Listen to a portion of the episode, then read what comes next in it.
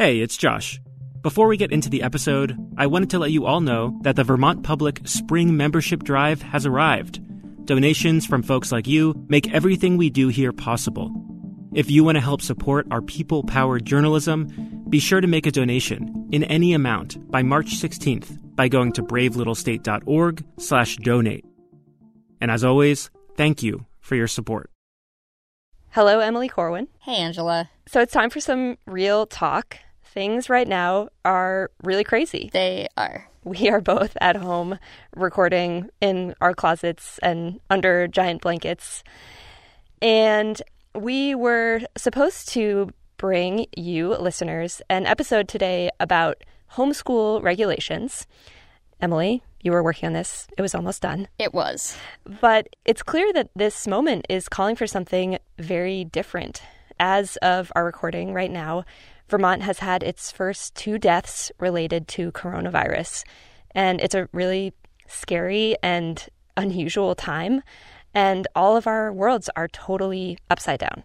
This week, the governor closed Vermont's schools, and a lot of parents essentially became homeschool parents or something similar. So, we're sticking with the homeschooling theme, but apologies to original question asker Sue LaRue. We're going to shift gears to focus on this situation a lot of parents are facing right now. That is to say, maybe you've got kids home from school, maybe you're working from home too, and somehow you've got to make it all work. Hi, Sarah. It's uh, Matthew Smith at VPR. I'm here with uh, Holly and Emily Corwin. Our colleague Matthew Smith is still at VPR Studios. He's a producer with Vermont Edition. Okay. Great. Uh, so, Emily, I'm recording on this end just as a backup. Perfect. Um, yes. So, Matt patched me through to two women who've been friends for 28 years, since they were freshmen in high school Holly Fryatt in Barre and Sarah Blondin in Worcester. Holly is a veteran homeschool parent who simultaneously works from home as a legislative analyst and church school director. Sarah is a financial advisor. She usually works at an office and sends her kids to public school until this week. Uh, real quick, let me get a mic check for everyone. Emily, uh, your breakfast this morning, please. Oh, I had yogurt and granola. All right, Sarah, can I have your breakfast, please? I had a bowl of Kix. And Holly, Nice. your breakfast, please. Um, coffee.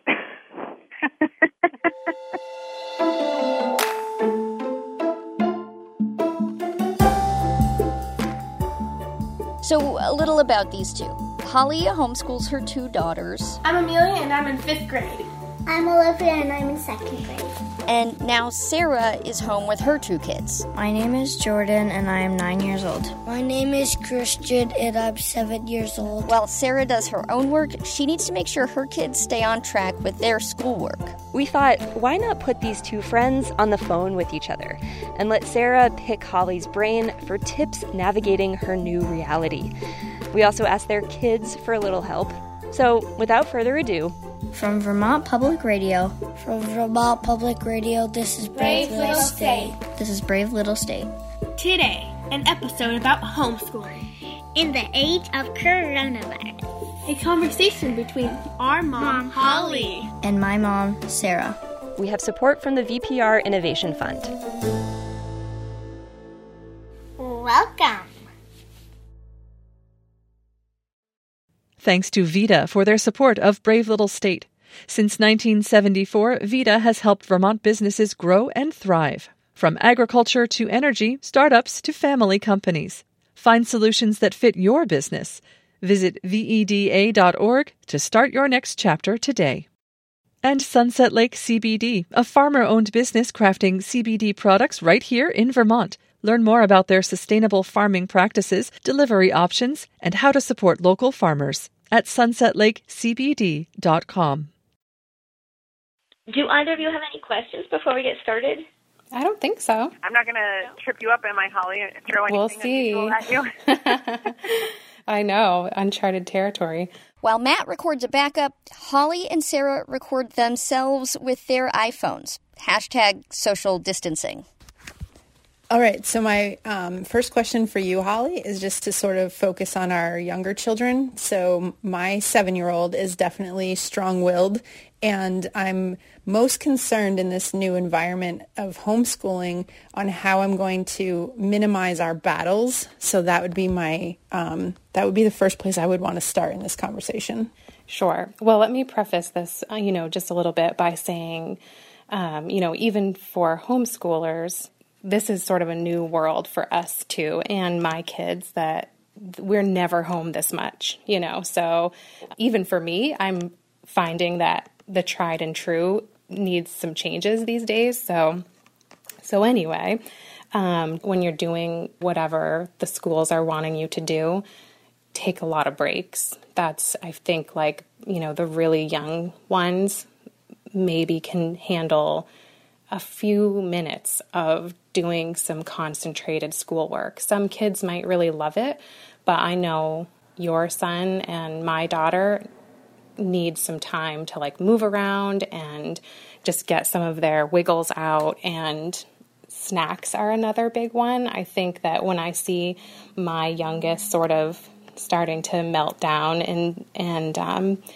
needing some extra care, um, sometimes she's just needing food, you know, honestly. It's like just have some chill time and have something to eat and get your mind off of doing school. And um, I think the biggest one probably is just that I think for any kid in any grade, most of the homeschoolers who I know aren't sitting down and doing lessons from like nine to three, you know, which the kids don't in school either. There's a lot of transitions and a lot of downtime. Um, and so there's just a lot of getting up and moving around in general. So don't expect that, you know, you're going to have like a nine to three day where your kids are focusing on school. That helps a lot with sort of like the either strong willed children or younger children. Um, let's talk a little bit about our older kids because I know um, our older kids are both uh, similar in age. Mine, mine is almost 10 and yours is almost 11. And they, you know, uh, correct me if I'm wrong, I would define both of them as sort of more independent learners and they can take on more work. So my question is, how do you know when it's enough or how to, like, how do I challenge my daughter but not expect too much or um, put too much stress on her? Oh gosh. That's a stumper, Sarah. I'm sorry. um, let me think. You know, I guess the first thing is if you were a full time, all the time homeschooler, I would answer this question maybe differently for you. Um, I think the best thing I would say to this is number one, you know, just do, if your teachers have sent work home, do that, reach out to them for support. And if there's further, you know, I'll put in quotes, work that you want to do with your children, um, ask them what their interests are. And, um, you know, maybe they have something that they've really wanted to learn about for a long time. And, um, this is the perfect opportunity to like take a deep dive into something fun for them and explore and um, you know, maybe that means going outside and studying some things in nature or, um, you know, doing what you can around the house and um, while we're sort of all on our own. So I think that's that's what I would say at this point for this. Great. Um, so what about your daily schedule? Do you try to follow some sort of a structure? Yes for my family and for a lot of families I know, um, if you're doing schoolwork, and particularly for the younger kids, do it in the morning. A lot of times, you know, if you're trying to do a lot of stuff after lunchtime, they just, their energy just isn't there um, anymore. So, definitely for the younger kiddos, and by younger, I mean eight or nine and younger, and maybe even some 10 or 11 year olds, um, the morning time is going to be when you're really doing doing your work. Um, for my family, we get up in the morning. Um, everybody has breakfast, and for for our family, my kids really love me reading to them. So after breakfast, we'll put dishes away and everything. Um, and then we'll have some time where we're sitting on the couch together and I'm reading a chapter, you know, in a book with, to them. Um, and then after we do that, we sort of break up into doing our individual work. And after we're done work, um, we have dogs, so their job is to take the dogs out um, in the yard and play with them and have a walk. And that's sort of for me when I check messages. Um, I get back on to people on emails. Um, maybe I'll do like a quick little bit of work um, while I can, and you know then sort of get lunch going. Um, and so after lunch, um, is usually we'll have a little free time downtime or they can just sort of do whatever they want.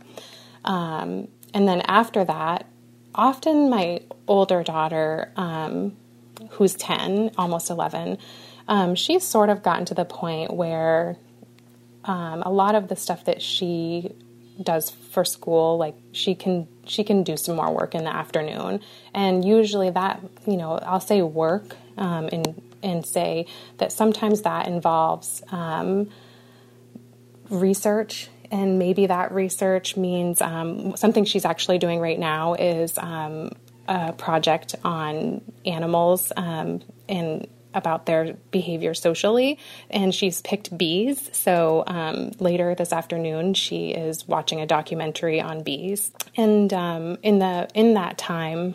Um, having some quiet time in the afternoon, especially if all of your kids are younger, if if it's possible. And i know i can think of mom friends i know who are like totally laughing at me right now because sometimes getting the kids to do that is a huge struggle. You're just thinking right uh, yeah that's not going to happen.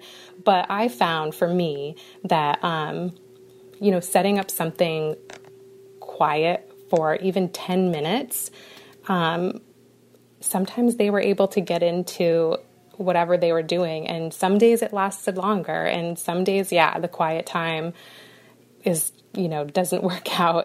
I, yeah, I think that's really helpful. So, all of the homeschooling stuff sounds very um, doable and interesting, but the reality is I'm I'm still expected to fit in an eight-hour workday on top of that. So I would love to sort of hear how you manage that um, with just fitting in your job and what's expected of you for work responsibilities? I wish, first of all, there was a magical answer to that. I, I know that people listening are probably hoping that there is. I I can tell you there's not, unfortunately. Um, you know, if you're trying to fit in an eight hour day and that you're home educating, you know, your kids and just managing, I mean, not even adding educating your kids onto that. Um, even if you're just home with your kids um, and you're trying to make breakfast and make lunch and, um, you know, let the dogs out and all the things that come with being home, there are a massive amount of interruptions um, in your day now. So, the way I get my work done um, is honestly a lot of early mornings, a lot of late nights. Um, and um, I prefer to work at night more. Actually, I'm more of a night owl. Um, so, which means sometimes I sleep in a little later. And if you're able to do that um, in this environment, I think go for it. I mean, do what you can do to make it work. If you're in a situation, I think where you need to be available during the day. Um, I, I'm not a big proponent of of media and like screen time myself, but um, you know, there's days that I've had to turn to that too. Sometimes, you know, maybe you put an educational um, movie on for the afternoon, or, you know, let's face it, maybe a not educational movie for the afternoon, um, just so you can get some work done and get a few hours in. Um, flexibility, I think, is the key word for all of us. Um, so I was going to ask you, I was going to ask you if there's anything that you've learned along the way that would um, save me from learning the hard way. oh gosh, some of the things I do during the day um, are my kids get one glass that they use during the day, and um, they it's their responsibility to wash it out because otherwise they are just loading my sink and everywhere with dishes and it just turns into a disaster and mess really quickly. The, the one glass a day, I might have to use that. and I think this is easier as the weather's getting nicer. Get them outside, you know, just because we're um, trying to, you know, kind of stay away from folks a little bit these days. You can still go outside, and and I find. Um, I found this when my girls were young, and I find this now that they're getting a little older um, if you're having a rough time, just going outside, and even if people are really resistant to taking a walk or um, doing anything active outside, just getting some fresh air sometimes really just changes um, the scene. And um, I think my other advice would be to take care of yourself. I just think of like, you know, when you're on an airplane and they tell you to put your oxygen mask on before others. Um, I think as work from home parents, you it's stressful. Um, you're you're trying to answer to other people and get work done. You might be staying up late or waking up early. Um, if you can rest, rest a little bit. I mean, sometimes the laundry is secondary to your sanity, or always, maybe.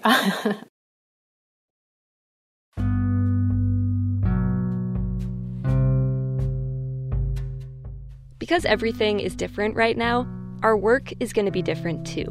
Our next episode, thanks to your input, is going to be something we're calling How's Everybody Doing? Whether you're out helping people and doing essential work, or you're staying home to slow the spread of coronavirus. We want to hear how it's going for you, what you're seeing and feeling and doing differently or the same. Consider keeping a little audio diary for us and sharing tidbits from your life. This also goes for musicians and poets and writers. If you're making work in response to this pandemic, we'd love to hear it. We've got details for how you can participate at bravelittlestate.org or you can call our BLS hotline and leave a message at 802 552 4880. And if there's a specific category of Vermonter you'd like us to check in on and ask how they're doing, let us know.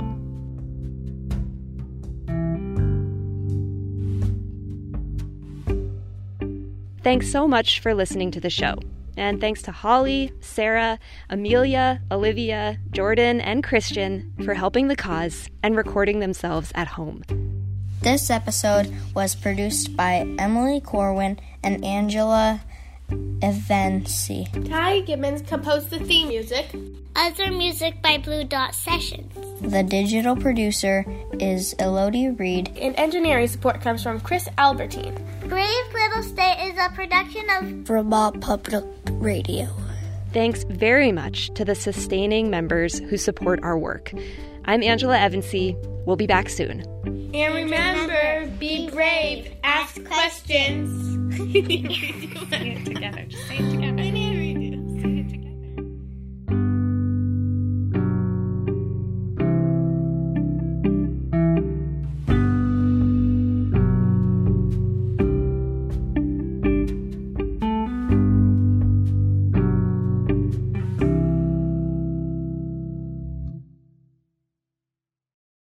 At a time when information continues to come at us faster and faster, sometimes you need to hit pause and rewind. NPR's Throughline takes you back in time to the source of the news stories filling your feed. Find NPR's Throughline wherever you get your podcasts.